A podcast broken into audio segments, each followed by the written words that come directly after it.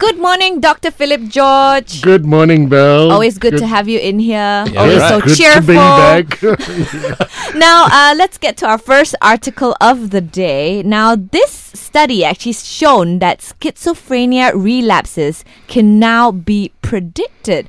How can we doctors predict relapses, especially for schizophrenia? Mm. Well, schizophrenia is a major mental disorder, and there are many factors for relapse of schizophrenia. This includes lack of insight, where you know patients don't acknowledge or know that they have an illness. And this, of course, then leads to poor compliance to treatment and maybe even follow up. It may also be due to side effects of treatment. So, you know, it's important for them to actually discuss this with their doctors. And sometimes when patients feel better, they decide to stop medication against the advice of doctors. The other factor is stress, which can be either physical or mental. Some of the examples of physical stress is like when you have a medical illness or you use a substance. Um, and uh, the examples of mental stress is like relationship difficulties, occupational problems. Another factor is also related to family and the way they respond and react to a person with schizophrenia.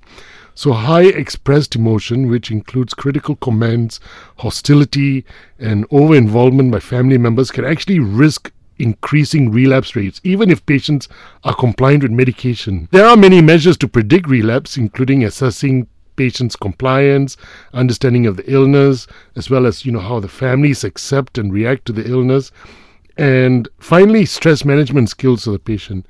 This study that you just quoted actually suggests that the initial side effect profile observed in patients when they first start taking treatment for schizophrenia can also predict future relapses as well. Oh wow, it's quite interesting. I what you said earlier that family over involvement of family can cause schizophrenia relapse. I thought family support is very important so that you don't go back into relapse. No, you're absolutely right. But it's a balance. So if you know family get over involved, tell them no, you're not going out tonight. You you got to stay at home. You have a curfew. You got to eat at this time, sleep at this time, do this, do that. That's over involvement. Right. You know that becomes really very stressful for the person who's trying to cope with an illness. But how quickly and aggressively can a relapse occur, doctor? Like does it come straight after that person stops taking medication? Usually relapses are insidious, and that means they progressively develop over time. But it usually can be full blown in a period of one to three months. So, you know, this is what happens when people, you know, stop the medication. They think, oh, nothing's happened. Mm. The doctor was lying. He said, I'll have a relapse. I'm not having any problems. But it only happens after a few months very often. And the problem with schizophrenia is that the more the number of relapses, the worse the outcomes as patients start to deteriorate with each relapse and may never have the chance of going back to complete recovery.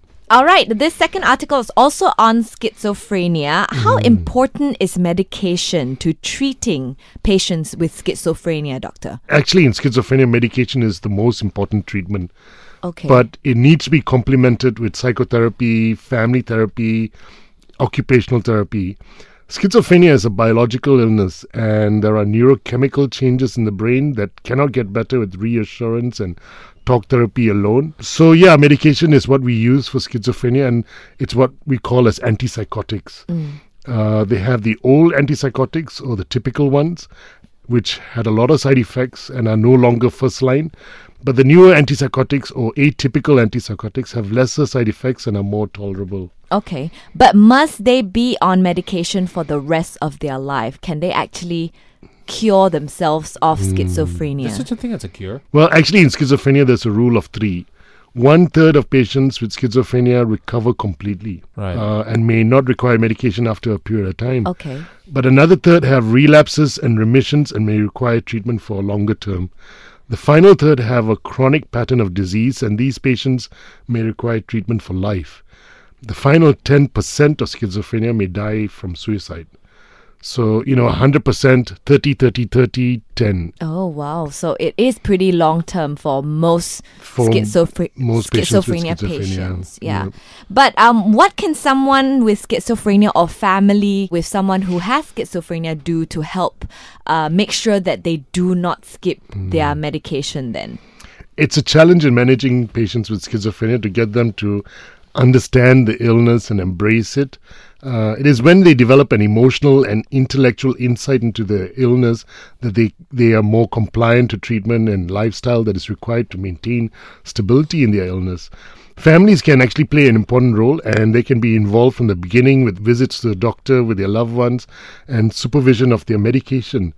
But recently there's been introduction of this thing called the long acting injectables and uh, these are atypical antipsychotics that are given in a depot form that last for two weeks to a month in the body, stored in fat cells and slowly being released daily.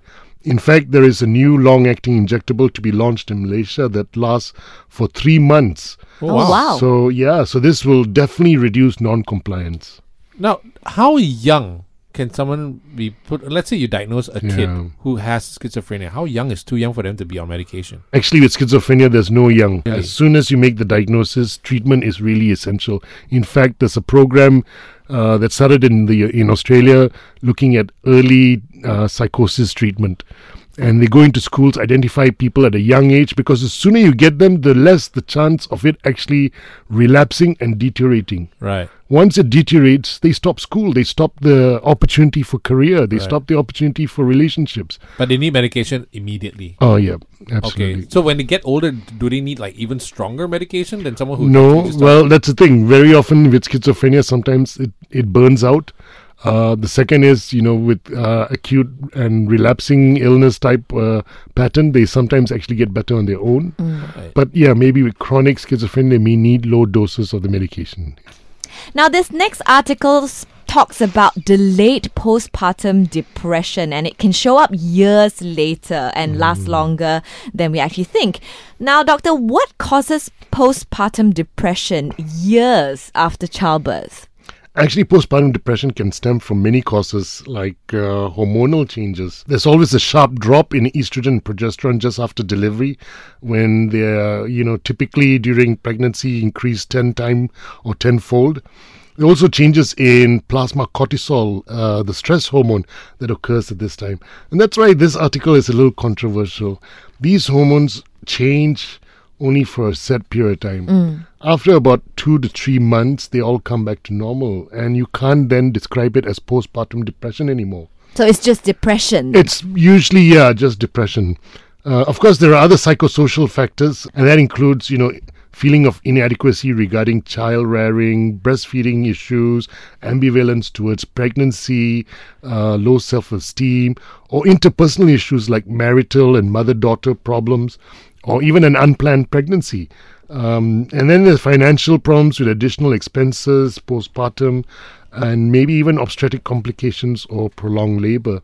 Now, so all of these are factors that are just within the delivery period. And it's very hard to justify, you know, a year or two years later that these Yeah. factors are still there. So it may be a confusion between postpartum depression and major depression, really. I see. So if it happens years after childbirth, it is Yeah. probably not called postpartum depression anymore. It's just depression. Depression. So yeah.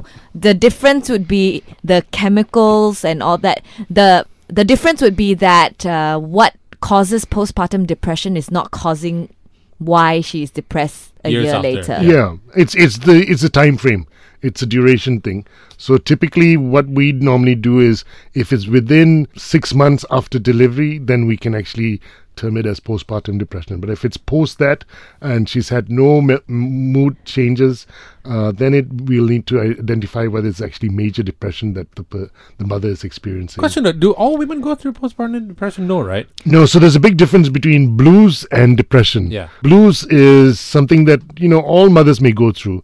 And that's about 80% of um, new mothers, especially. But that is self limiting. It gets better on its own. Right. And it's more emotional changes. You know, Right. they feel ecstatic, happy, but then they feel sad and emotional, maybe a little angry. Overwhelmed. Overwhelmed, Yeah. Yeah. And and that's also related biologically to the hormones, you know, readjusting.